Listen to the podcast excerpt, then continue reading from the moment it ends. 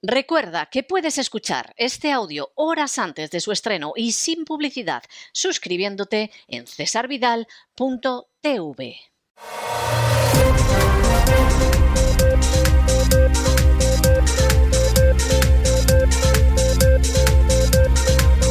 Las noticias del día. Estamos de regreso y estamos de regreso después de ese editorial, en fin, con unas gotas de ironía, porque el tema es muy serio, pero eso no significa que no ironicemos, en el que comentábamos que ya se ha encontrado el chivo expiatorio perfecto.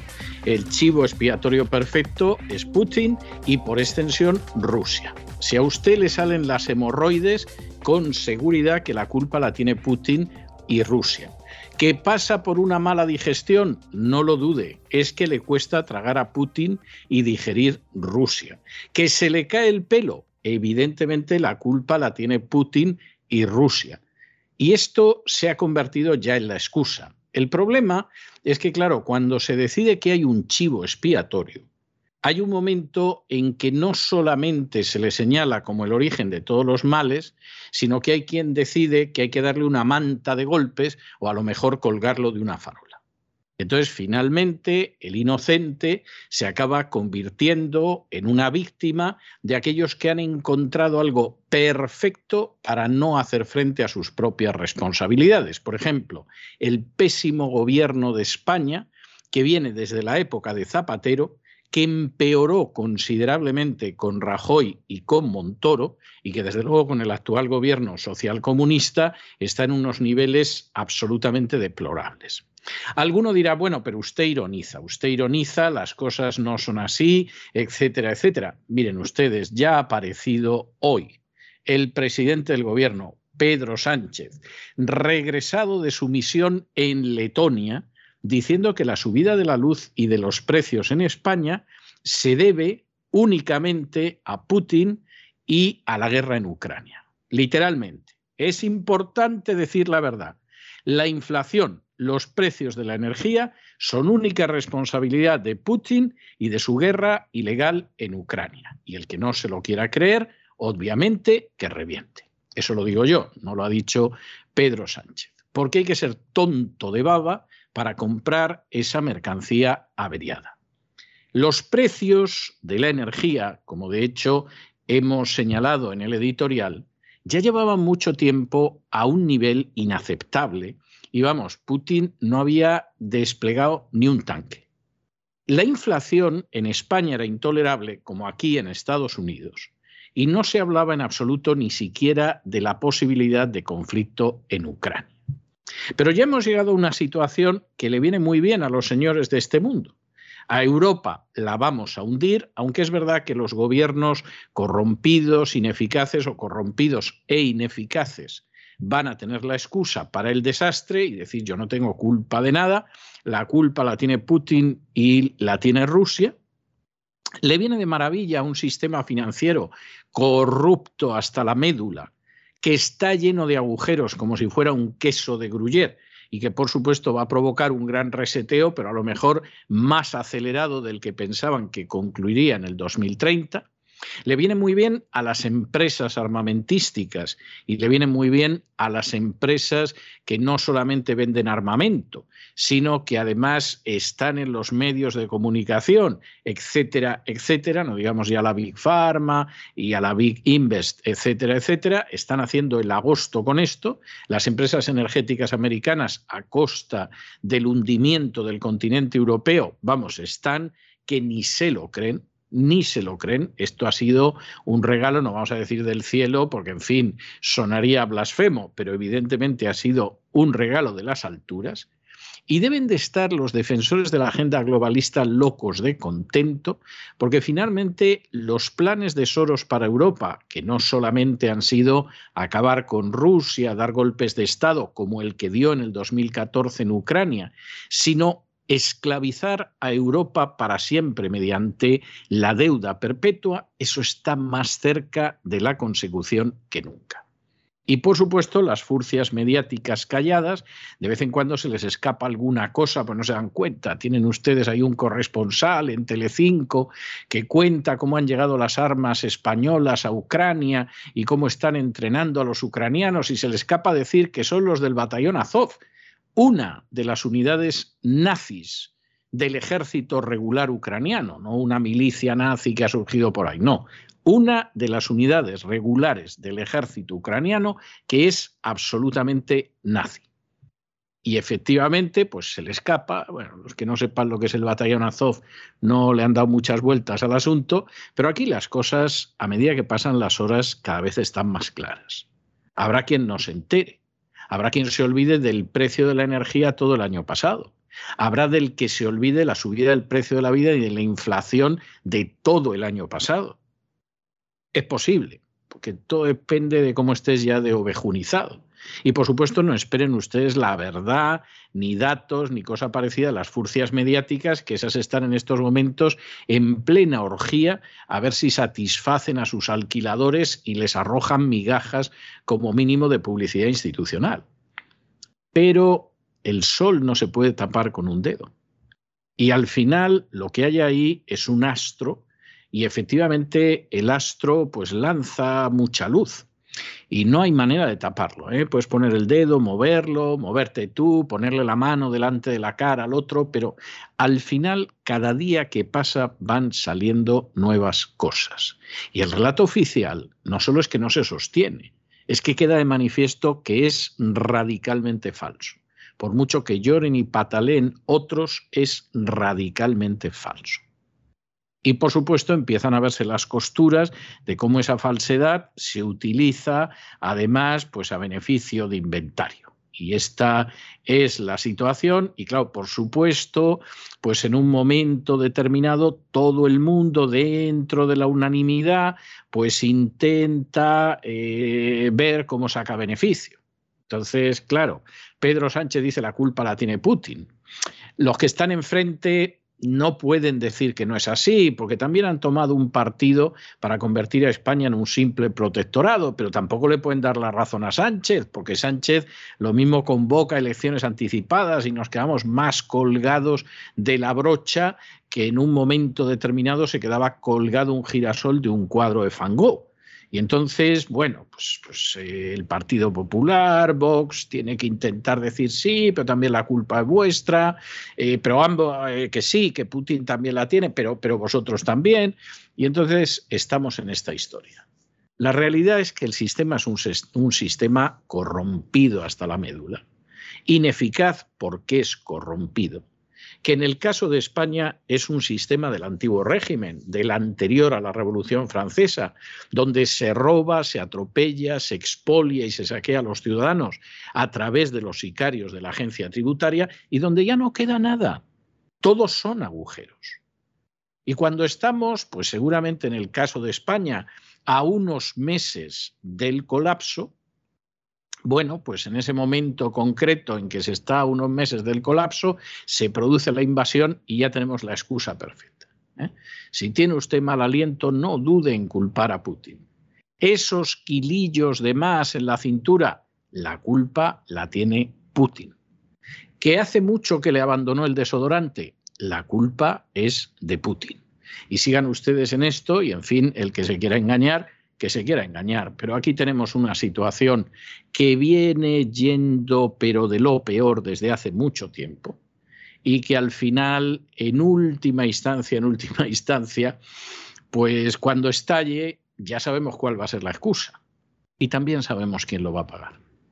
Y no lo va a pagar en la mayoría de los casos aquellos que nos han llevado hasta aquí. Eso no le quepa a ustedes la menor duda. Mientras tanto, los grandes señores de la agenda globalista se frotan las manos viendo que vamos más deprisa hacia esa meta que ya dijo el foro de Davos, la de no tener nada y ser felices. En fin, examinamos estas y otras noticias de relevancia con la ayuda inestimable de María Jesús Alfaya. María Jesús, muy buenas noches. Muy buenas noches, César, muy buenas noches a todos los oyentes de La Voz, a quienes queremos recomendarles una vez más un documental muy interesante, se llama Señores de las Redes, está dirigido por Alejo Moreno y en él se habla de esos valientes pescadores que faenan en los grandes caladeros de Terranova. Ya saben, solo para suscriptores, si no lo son, están a tiempo de hacerse a un precio muy reducido en doble u doble u doble u punto cesarvidal punto t v. Y comenzamos con España, donde Pedro Sánchez, el presidente del Gobierno, ha asegurado hoy en el Congreso que la imparable subida de la luz y de los precios en España se deben únicamente a la invasión de Ucrania ordenada por el presidente ruso Vladimir Putin.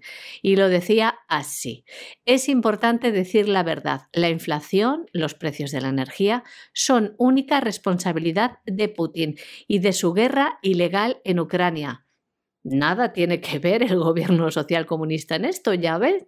Sánchez ha sostenido también que la evolución del precio del gas y la energía permite, les leemos, constatar que Putin lleva más de unos meses preparando la guerra en Ucrania. Desde hace más de un año, añade. Yo sé que para ustedes todo es culpa de Sánchez, pero no es así, ha recalcado. Y en el hemiciclo, la portavoz del Partido Popular, Cuca Gamarra, ha acusado a Sánchez de usar la guerra como coartada, al igual que hizo con la pandemia, decía, para ocultar sus errores. También atacaba al gobierno preguntándole por la inflación y el récord del precio de los combustibles que registraban récords antes de la guerra de Ucrania. Manifestaba lo siguiente Cuca Gamarra. Antes de que Putin invadiera Ucrania, la inflación ya estaba por encima del siete por ciento.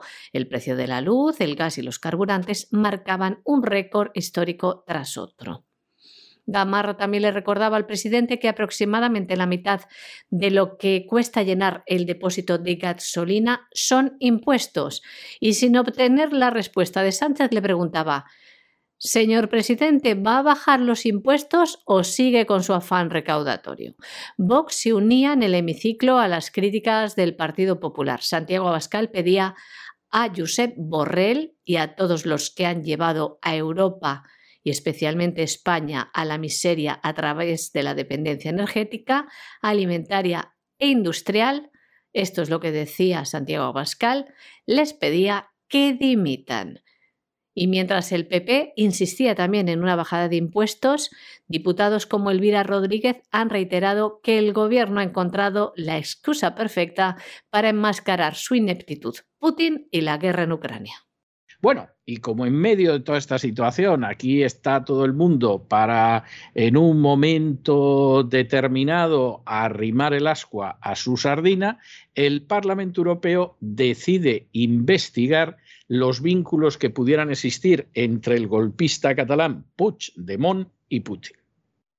Esto, esto es de esas cosas que resultan verdaderamente cómicas. Pero bueno, forma parte del relato. Tienes que convencer a la población española, que no es precisamente, con razón o sin ella, pero no es precisamente proclive a las aventuras militares, que el hecho de que se manden tropas españolas pues, a Bulgaria, eh, a, a Letonia, a Rumanía, al Mar Negro, tiene alguna justificación.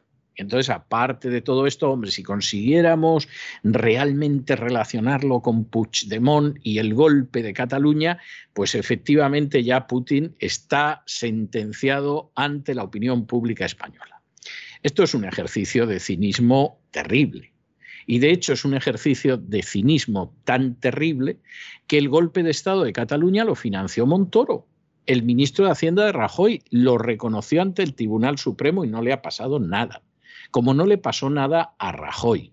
Como todos sabemos quiénes fueron los golpistas y ninguno era un ruso ni recibía ningún tipo de instrucciones de ruso, a menos que sepamos ahora que el enanet, el molt orinapla, Jordi Pujol, resulta que en realidad se llama Georgi Pujolov y esto nos lo ha estado ocultando durante todo este tiempo. Y entonces uno de los grandes desaguisados de la política española, que ha sido cómo la izquierda y la derecha ha permitido que el nacionalismo catalán emporcara la política española durante décadas, va a tener la culpa Putin. Agárrense ustedes a la silla, ¿eh? Porque cuando Putin no tenía ningún cargo político, ¿eh? Tardaría décadas en tenerlo, resulta que ya estaba ahí él lanzando a los independentistas catalanes y nosotros sin darnos cuenta. ¿Va a investigar el Parlamento Europeo el papel de Soros en todo esto? ¿Va a investigar, por ejemplo, cómo Soros ha respaldado a los golpistas de Cataluña? ¿Va a investigar cómo el principal hombre de Soros en España, en la sede de Barcelona, curiosamente, es un personaje vinculado al golpismo catalán desde hace años? ¿Lo va a investigar eso el Parlamento Europeo? Imaginamos que no.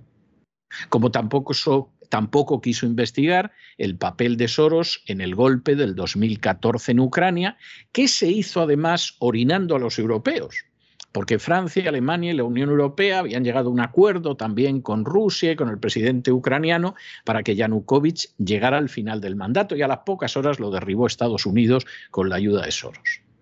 Y por supuesto el escupitajo en la cara, pues la Unión Europea eh, se lo aguantó, agachó las orejas y todos están contentos.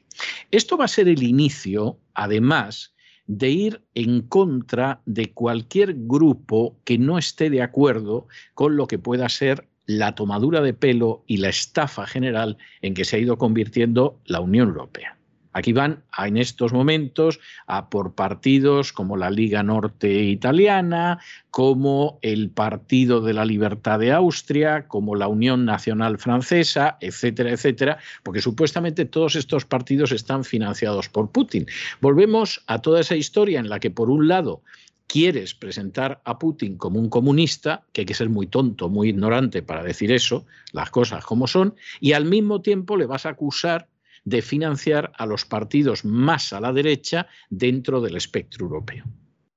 A lo mejor esto explica por qué Vox se ha colocado al lado de Ucrania de la manera que se ha hecho, porque lo mismo ha dicho, a ver si nos va a caer aquí algo y aprovechando que Putin está en el Kremlin nos fríen. O a lo mejor simplemente ese, esa cercanía hacia Ucrania, nazis incluidos, pasa por el hecho de que es que hay algún miembro importante de Vox que perteneció a un partido confesamente fascista, esto no lo decimos de manera insultante, lo estamos describiendo solo, partido confesamente fascista que se ha retratado en Madrid con el jefe de uno de los grupos nazis de ucranianos. Foto bonita, hermosa, que vamos a enseñar uno de estos días, seguramente a no mucho tardar, porque aquí nos conocemos todos. Cuestión aparte es que las furcias mediáticas lo quieran silenciar y que a algunos, pues a lo mejor les ha salido el brote falangista del pasado y han decidido que van a repetir las glorias de la División Azul. Vamos a ver, la gente de la División Azul que combatió al lado de los nazis en el frente del Este, en el cerco de Leningrado, sin duda fue muy heroica en muchas de sus intervenciones, pero fue un desastre en términos militares. De hecho, quedó absolutamente destrozada en una de las ofensivas del Ejército Rojo. Y ya prácticamente a los pobres que quedaban no había más posibilidad que repatriarlos a España, porque la División Azul quedó destrozada.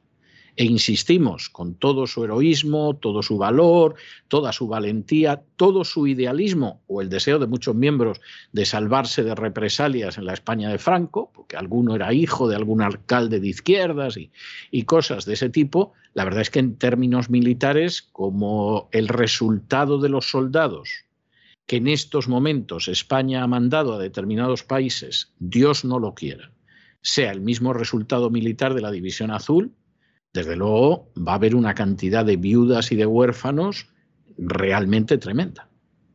Y es que aquí pues, hay quien decide que va a seguir manteniendo lo que es absolutamente su chiringuito y defendiendo lo que no se puede defender y luego pues, al final pasa lo que pasa. Pues que la pobre gente es la que va a tener que pagar la inflación como lleva pagándola desde hace más de un año y como lleva pagando la crisis económica desde hace década y media.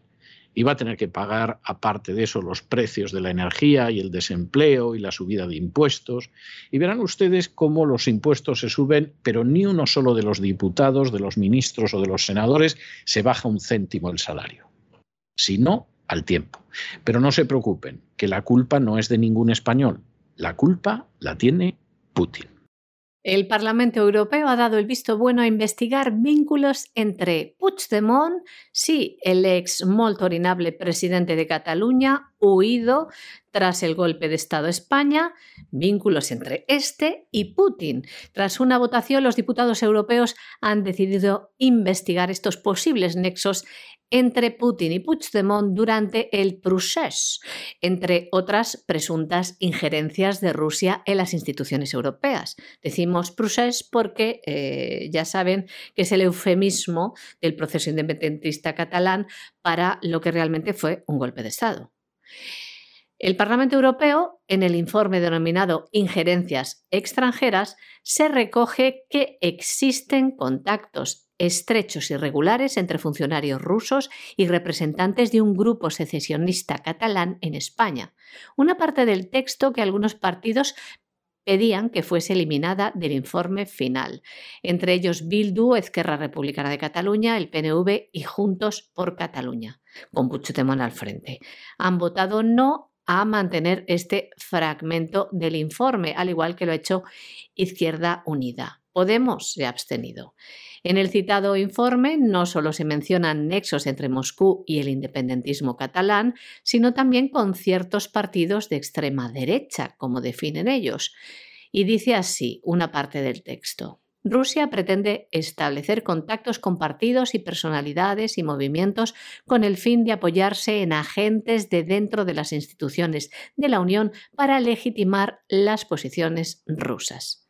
Estos partidos son el austriaco Partido de la Libertad de Austria, el partido francés Encuentro Nacional y la Liga Norte Italiana. Según advierte el dossier, habrían firmado acuerdos de cooperación con el Kremlin. Y como les decimos, la Eurocámara ha optado por mantener el texto tal cual con cuatrocientos setenta votos a favor, noventa y siete en contra y ciento veintitrés abstenciones. Mediante este informe se plantea una estrategia para que los veintisiete tengan todas las herramientas necesarias y puedan hacer frente a las injerencias extranjeras. Nos vamos a Hispanoamérica y concretamente nos desplazamos a México, donde hay padres que están rechazando el fallo de la Corte Suprema que permite a los niños decidir sobre el cambio de género. Esta es otra de estas cosas que eh, se lanzan a la palestra para que la gente no se dé cuenta de que las democracias cada vez son menos democráticas. Hemos llegado a una situación en que, por ejemplo, podíamos tener dictaduras en la cumbre de la democracia que reunió Biden y que fue un auténtico circo y que, claro, pasó casi inadvertida porque no podía pasar de otra manera, pero no podíamos tener, por ejemplo, a Guatemala, porque en Guatemala han decidido defender la vida y la familia. Y no van a tener, por lo menos de momento, una ley de aborto ni una ley de matrimonio homosexual. Y como no, la democracia no pasa por la libertad de expresión, ni por la libertad de prensa, ni cosa parecida, sino que pasa por la sumisión a la agenda globalista, pues evidentemente Guatemala se quedaba fuera, aunque es bastante más democrática que no pocos de los países que se quedaban dentro. En el caso de México, pues sucede lo mismo. El presidente de México intenta mantener una cierta independencia. Depende del día y depende de la hora del día y de la noche, pero en última instancia la sumisión a la agenda globalista es muy clara.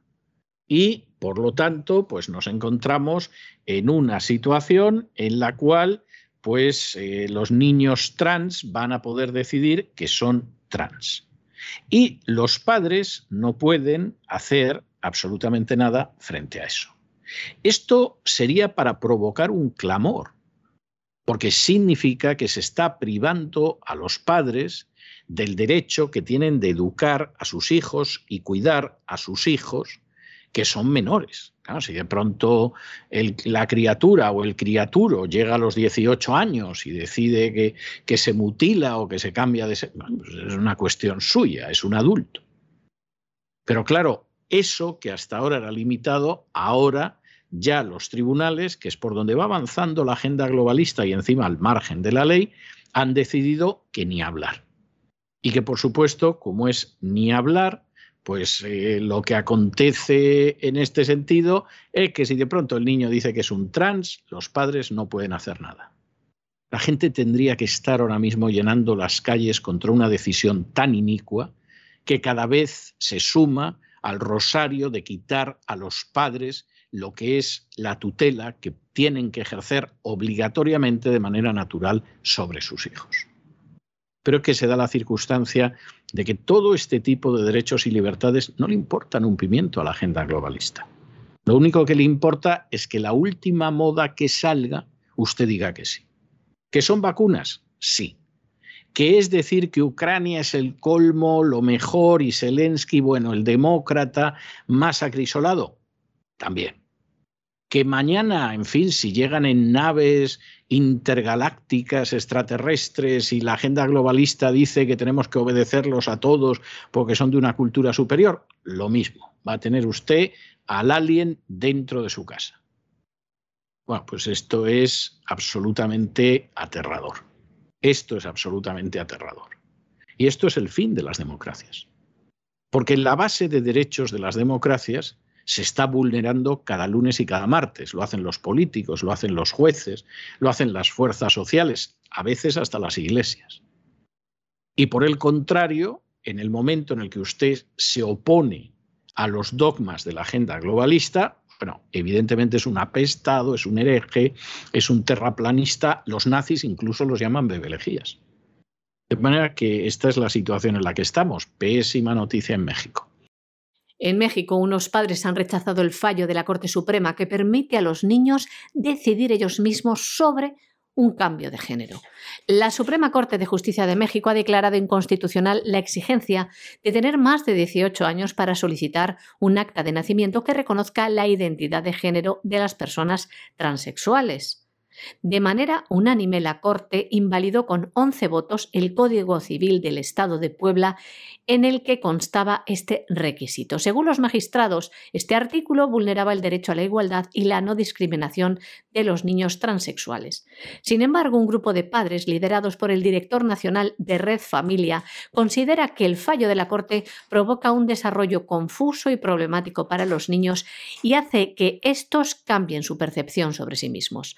Mario Romo lo expresaba claramente del siguiente modo. Cuando tú tienes a los máximos interpretadores de la ley diciéndole a los niños, los cuales están en una etapa de maduración psicoafectiva sexual, que pueden ellos escoger su sexo, estás promoviendo un desarrollo psicoafectivo y psicosexual confuso y problemático.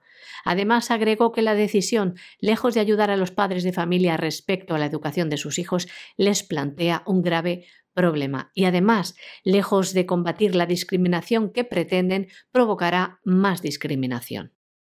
Bueno, y ahora esta es otra de estas noticias verdaderamente maravillosas. Para aquellos que han decidido que la agenda globalista no existe, existe una agenda dos mil treinta. El P I N la lleva todo quisque, entre ellos el rey de España y quien no es el rey de España, pero no existe.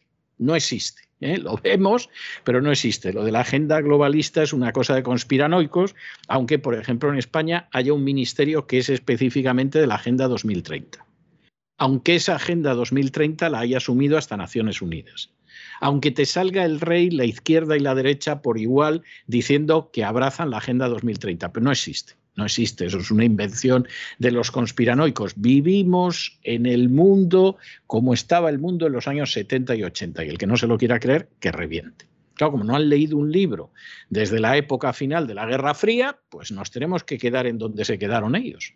Así va el mundo. Claro, cuando de pronto se produce la crisis de Ucrania y todo el mundo dice, pues Rusia, la Unión Soviética. Eso es una estupidez, pero lo dice. Y, por supuesto, enfrente el mundo libre. Sí, el mundo libre con Arabia Saudí, Turquía, en fin, todos estos países aliados que son tan libres, empezando por Ucrania. Y claro, aquí volvemos a la época de la Guerra Fría y todo lo demás, y claro, Venezuela es mala, y, y entonces de pronto Washington se acerca a Venezuela. Claro, los que siguen creyendo que vivimos en la Guerra Fría han vuelto a hacer el ridículo, que lo suelen hacer cada dos o tres días de manera escandalosa. Aquellos que somos conscientes de lo que es la agenda globalista no nos sorprende. No nos sorprende en absoluto. Porque sabemos que los primeros que sostienen a Maduro en el poder no es ni China, ni Rusia, ni Irán, ni Hezbollah, ni cosa parecida, con los cuales podrá simpatizar más o menos Maduro, pero no son quien lo sostiene en el poder. Quien sostiene a Maduro en el poder son las grandes multinacionales que pueden saquear con más facilidad Venezuela, precisamente porque quien está en el poder es Maduro. Si fuera una persona decente, honrada, etcétera, lo tendrían más difícil. Pero desde el año dieciséis es obvio que Maduro abrió el bazar y se están llevando todo lo que queda en Venezuela. Y entonces, lógicamente, bueno, vamos, vamos a ver a Maduro y vamos a ver lo que le sacamos, pero de momento lo vamos a mantener en el poder indefinidamente, porque ahora Estados Unidos quiere comprarle todo el petróleo posible. Es decir, el principal sostén internacional de Maduro, que ya era Estados Unidos, por si alguien no lo sabía y no se había enterado, porque no conoce bien lo que es la, la política económica, pues que sepa ahora que es Estados Unidos. ¿Eh? Luego puede aparecer un senador pidiendo el voto y diciendo que, que hay que acabar con Maduro, y puede aparecer una congresista pidiendo el voto y diciendo que vamos a evitar que Estados Unidos se convierta en Venezuela, como si bailan el tango. Aquí la realidad objetiva es la que es. Y Maduro, que evidentemente sabe lo que hay, lo sabe hace mucho tiempo, anima a los fieles de vez en cuando atacando al imperio y todo lo demás, pero él sabe que quien lo sostienen son multinacionales, en su inmensa mayoría de democracias, para vergüenza de esas democracias, pues de pronto dice, hombre, pues voy a tener yo un gesto de, en fin, de simpatía con vosotros para que veáis que, puesto que me vais a seguir sosteniendo, y ahora encima es público y notorio, pues bueno, lo que voy a hacer es que os voy a poner un par de presos en libertad. Os voy a poner en libertad a Gustavo Cárdenas, que era el antiguo gerente de Citgo, que era la filial en Estados Unidos de PDVSA, y entonces pues este, vamos, eh, lo que hago es que lo pongo en la calle, porque además a este lo encarcelé yo como respuesta a cuando pedisteis la extradición desde Cabo Verde a Miami de Alex Saab. No os preocupéis, que yo le pongo en la calle. Y luego hay por aquí un cubano americano, que este se llama Jorge Alberto Fernández, que le hemos acusado de terrorismo, lo más, segun, lo más seguro, porque el hombre iba con un dron, eh, que estaba jugando con el dron y no tenía nada que ver ni con acciones encubiertas, ni con terrorismo, ni con lo que sea. Pero bueno, en cualquier caso, lo ponemos inmediatamente en libertad para que veáis que yo estoy dispuesto a lo que me digáis. Ya de hecho, llevo utilizando desde hace más de un año el lenguaje inclusivo, y hablo de todos, todas y todes, o sea que voy por el buen camino. Esto no lo entiendo, pero ¿cómo puede ser? ¿Pero qué pasa? ¿Los demócratas? ¿Los demócratas? No, no. Que el mundo no se divide en izquierdas y derechas. Y cualquiera que vea la lista de eurodiputados controlada por Soros y confesada por sus propias organizaciones, se da cuenta de que controla por lo menos la tercera parte del Parlamento Europeo, que van de la extrema izquierda a la derecha. Que el mundo se divide entre globalistas y patriotas, que lamentablemente muchos de los patriotas no son demócratas, es cierto, pero es que el campo de los globalistas está lleno de gente que va a liquidar la democracia y que lo tiene decidido. Aunque haya gente que a lo mejor se cree lo de la agenda globalista y son demócratas, la ignorancia es muy atrevida. Pero esto es la realidad. ¿Y lo que pasa con Maduro? Bueno, pues habrá algunos que estarán ahora viendo a ver cómo le encajan las piezas en el puzzle de la Guerra Fría, pero para los que llevamos explicando lo que es el mundo que cambia en estos momentos, vamos, es que es algo que se cae de su peso.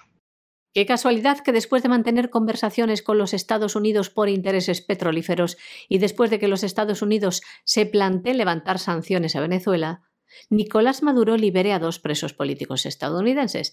Así funcionan las negociaciones internacionales al más puro estilo criminal. Los presos liberados son Gustavo Cárdenas, antiguo gerente de Citgo, filial en Estados Unidos de Petróleos de Venezuela, que fue condenado a casi nueve años de cárcel. Es uno de los conocidos como los seis de Citgo. Se les acusó de corrupción en el año dos mil diecisiete, lo hizo el gobierno venezolano, y han entrado y salido de la cárcel desde entonces. El año pasado regresaron a prisión como represalia por la extradición desde Cabo Verde a Miami de Alex Saab, el presunto testaferro de Maduro. El gobierno dictatorial venezolano también ha liberado al turista cubanoamericano Jorge Alberto Fernández, a quien detuvo el año pasado en posesión de un dron de juguete y fue acusado de terrorismo. Ambos se encontraban en la siniestra prisión de Licoide, una de las sedes del Servicio Bolivariano de Inteligencia, el SEBIN, y como ven, se han convertido en moneda de cambio. Bueno, y tenemos que entrar en internacional con una noticia de una relevancia verdaderamente impresionante. Desde hace ya varias semanas está saliendo a los medios de comunicación, pero claro, se intenta censurar, que no se entere nadie, que no se sepa, porque esto parece que podría justificar el hecho de que Putin haya entrado en Ucrania, en fin. Se viene diciendo que Estados Unidos tenía laboratorios de armamento biológico en Ucrania.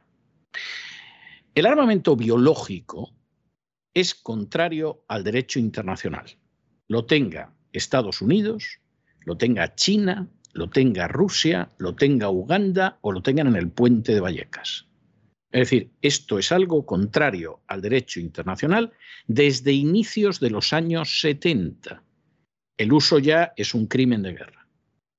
Pero el hecho simplemente de almacenar y detener armamento biológico es algo que es contrario totalmente al derecho internacional. Implica una violación del derecho internacional. Claro, cuando en un momento determinado los rusos empiezan a decir que en Ucrania hay laboratorios de este tipo, pues inmediatamente hay quien se pone inquieto.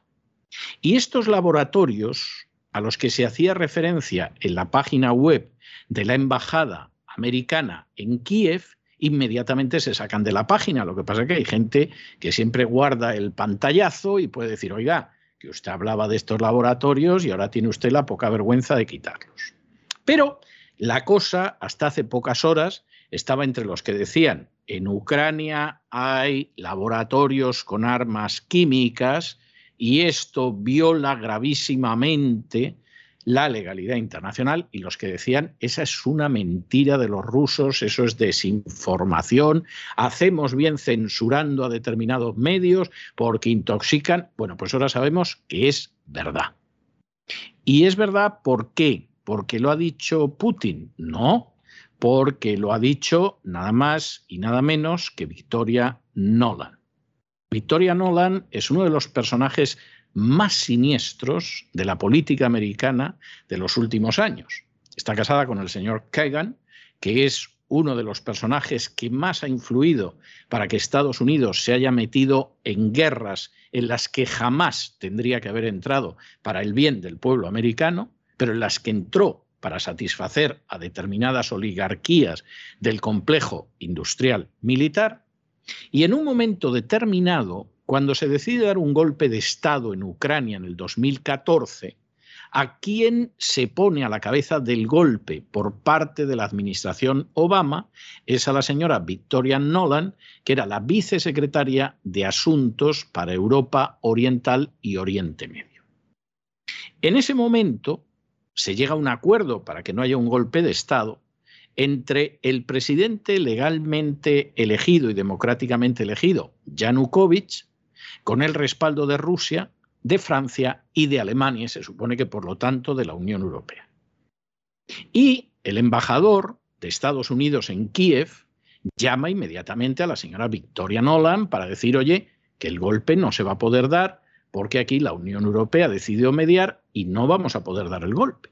Inquieto el hombre, porque le destinarían a Kiev para que cumpliera con los deseos de la administración Obama.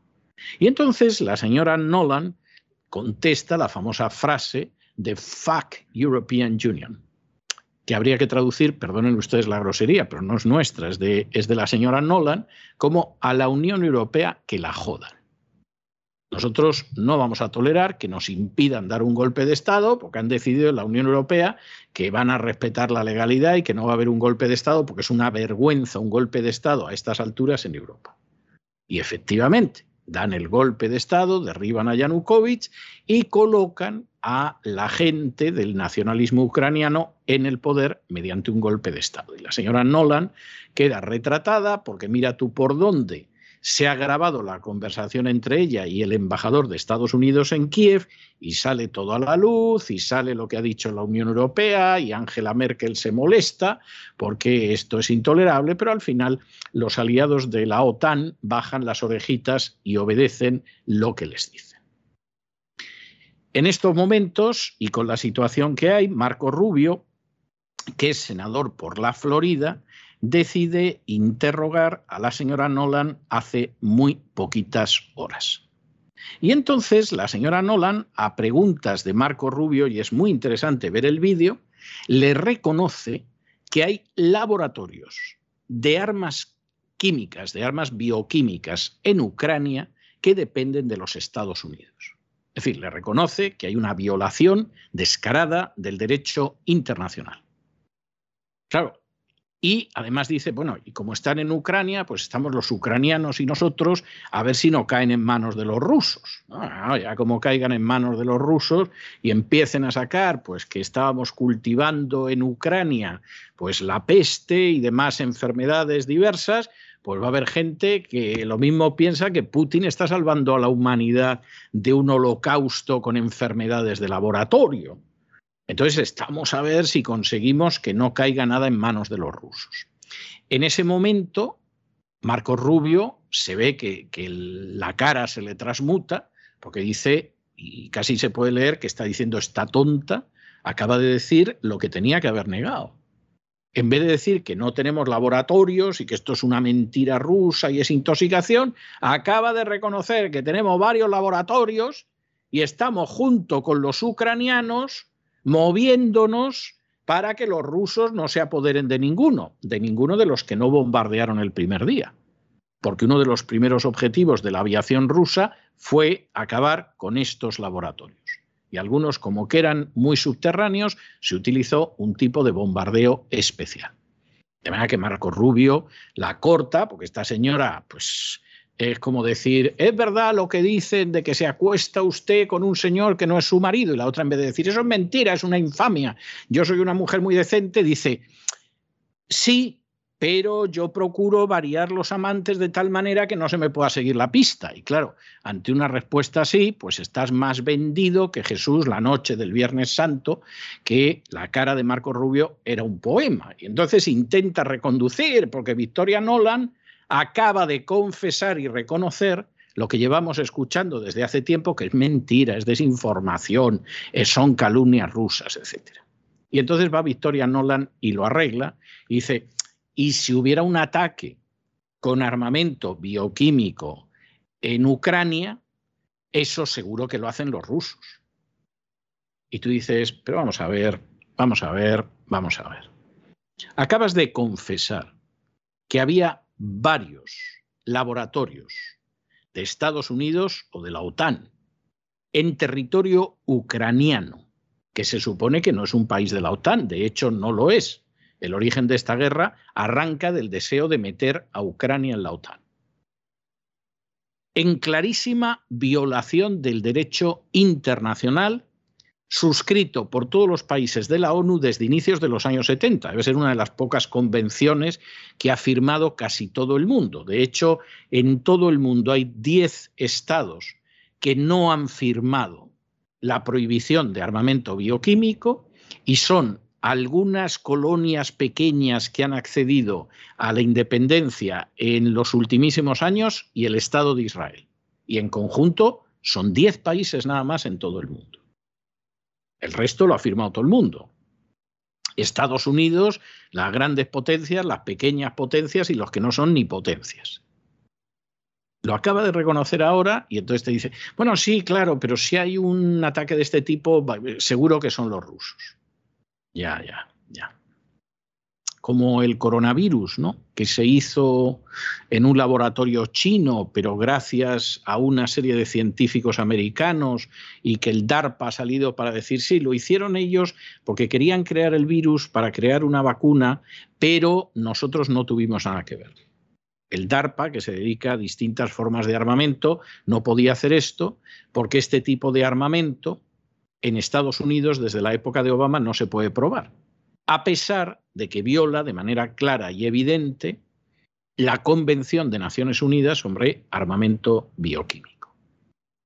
Bueno, pues aquí están apareciendo una serie de cosas que, que saque cada uno sus conclusiones, pero son verdaderamente inquietantes. Y claro, al final, pues hombre, puedes imponer la censura, puedes tener a las furcias mediáticas veinticuatro horas al día mintiendo y lanzando propaganda, puedes decir que determinados hechos no son verdad. Este lo ha confirmado, por cierto, también China, y ha pedido una investigación internacional que no se va a producir, porque no crean ustedes que ninguna de las democracias flamantes de Europa Occidental se van a levantar para decir, a ver, a ver, ¿qué es eso? ¿Qué es eso de que nos están poniendo aquí laboratorios químicos?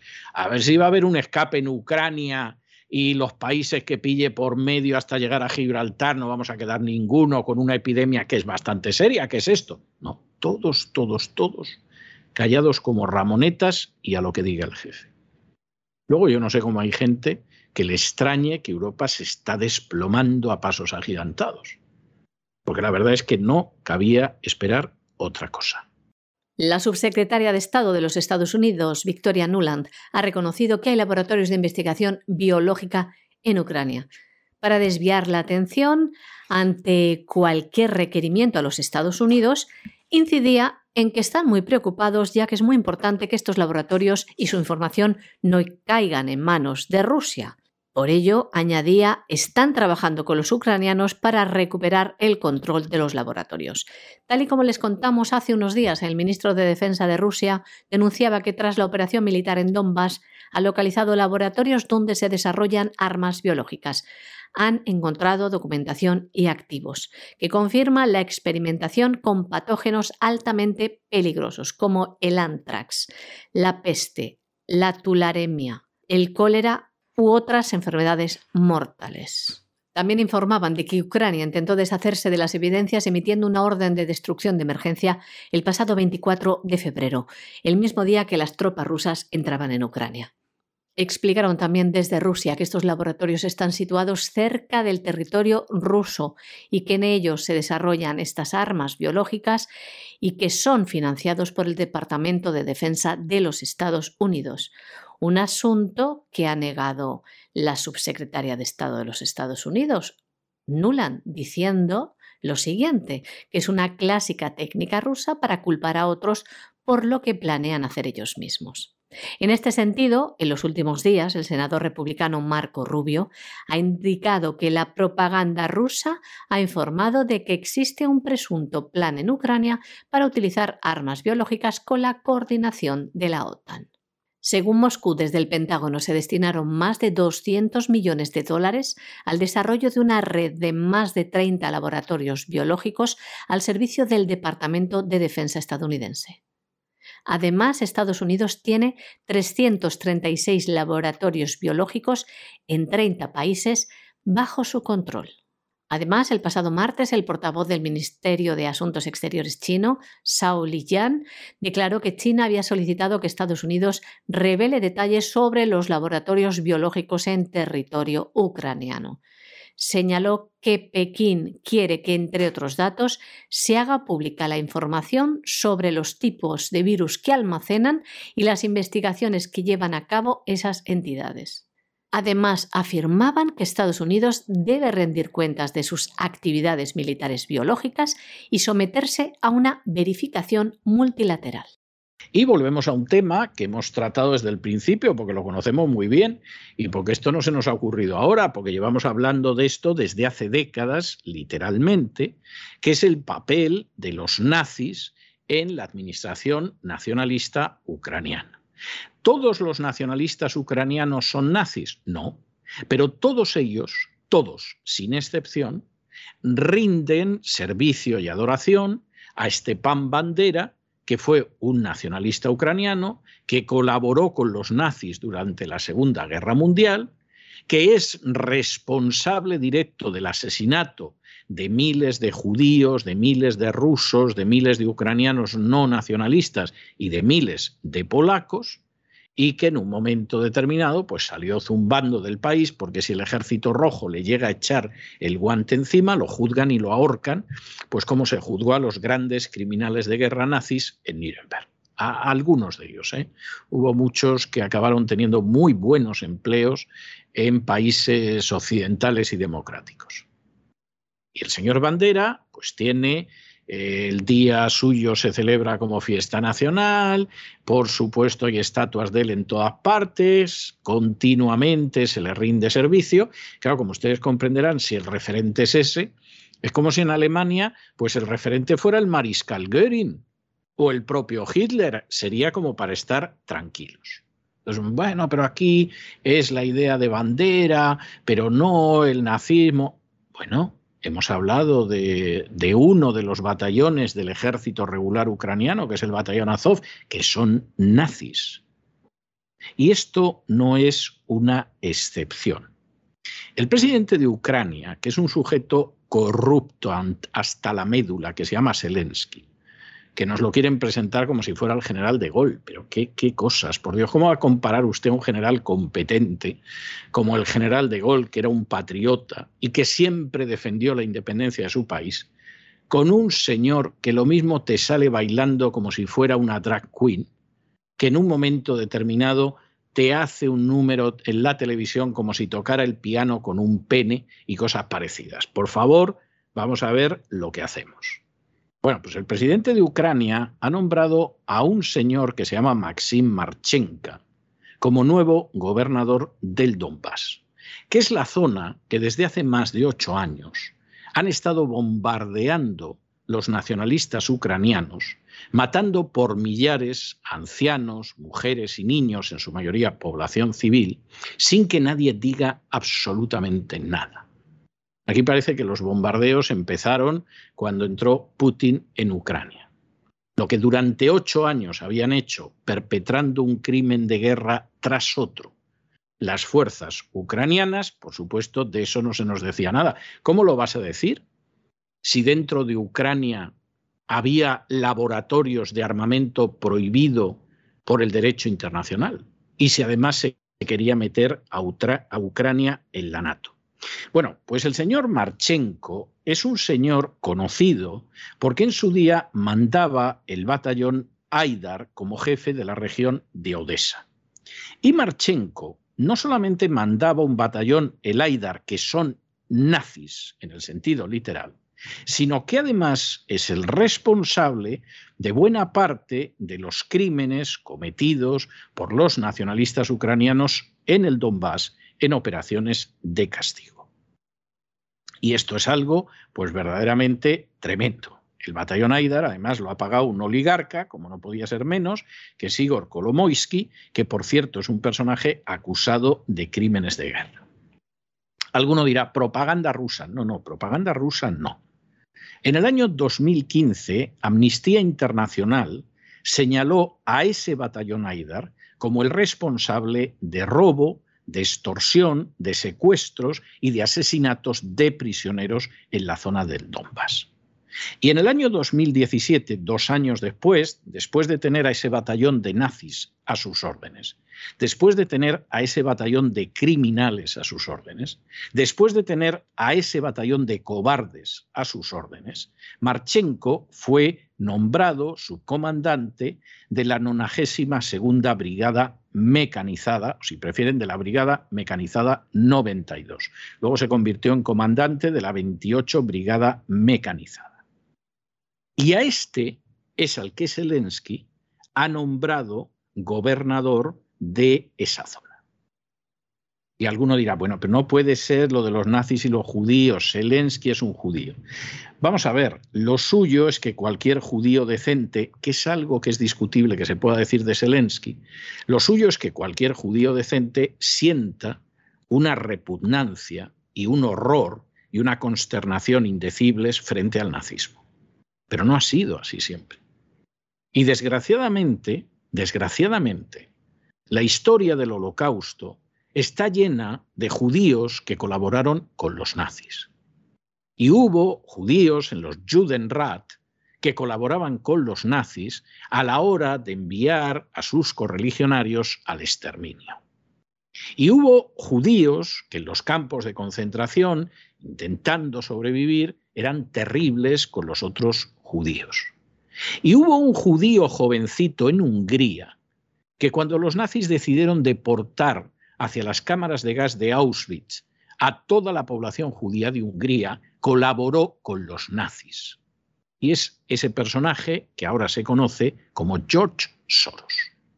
De manera que no les extrañe nada de lo que pueda pasar con Zelensky, porque desgraciadamente, aunque fueran una minoría, evidentemente claro que ha habido judíos que históricamente han colaborado con los nazis. A veces meramente por sobrevivir, tampoco estamos haciendo un juicio moral sobre esa situación. Nos limitamos a describirla.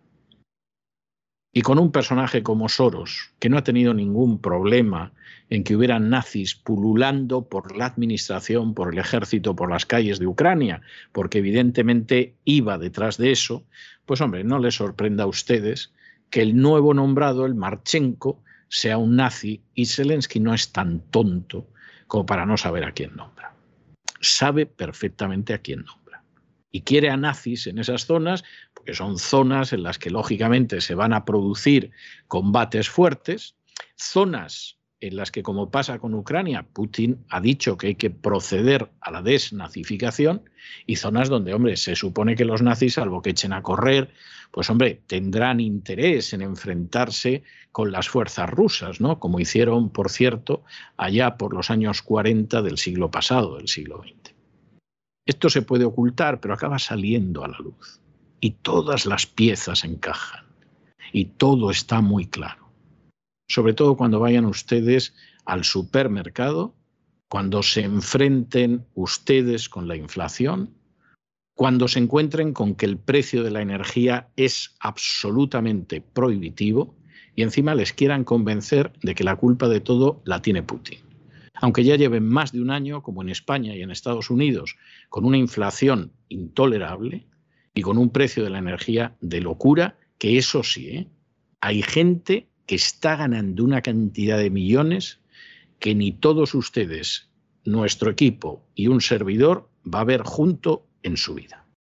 El presidente de Ucrania ha nombrado a Maxim Marchenko, reconocido neonazi, como nuevo gobernador de Donbass.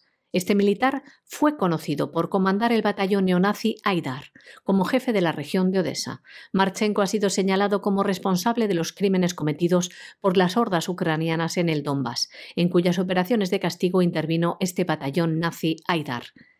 Un batallón financiado por el oligarca Igor Kolomoisky, contra quien hay varios procedimientos abiertos en Rusia precisamente por crímenes de guerra. En el año dos mil quince, Amnistía Internacional involucró al batallón Aidar en secuestros, detenciones ilegales, malos tratos, robo, extorsión y posibles ejecuciones de prisioneros. Tras dirigir el batallón Aidar, Marchenko fue ascendido en el año dos mil diecisiete, llegando a ser subcomandante de la nonagésima segunda Brigada Mecanizada y posteriormente fue comandante de la vigésima octava Brigada Mecanizada. El gobierno de Kiev, ante la llegada de tropas rusas en la zona de Odessa, ha destituido al anterior gobernador de la región, Sergei Grinevetsky, considerado leal a Moscú. Y hasta aquí hemos llegado con nuestro boletín de hoy. María Jesús, muchas gracias, muy buenas noches. Gracias a ti, César, muy buenas noches también a los oyentes de La Voz. Pero no se vayan, no se vayan, porque vamos a regresar enseguida con don Lorenzo Ramírez y el Despegamos, y le vamos a dar un repaso a la actualidad económica de estos momentos, y luego, por supuesto, tenemos nuestro programa doble y sesión continua de los miércoles, que está dedicado a la salud. Comenzaremos con la salud del cuerpo, con la vida sana, con la vida natural, con Elena Kaliníkova, y luego nos adentraremos en la mente con doña Pilar Muñoz. De manera que no se vayan, que regresamos enseguida.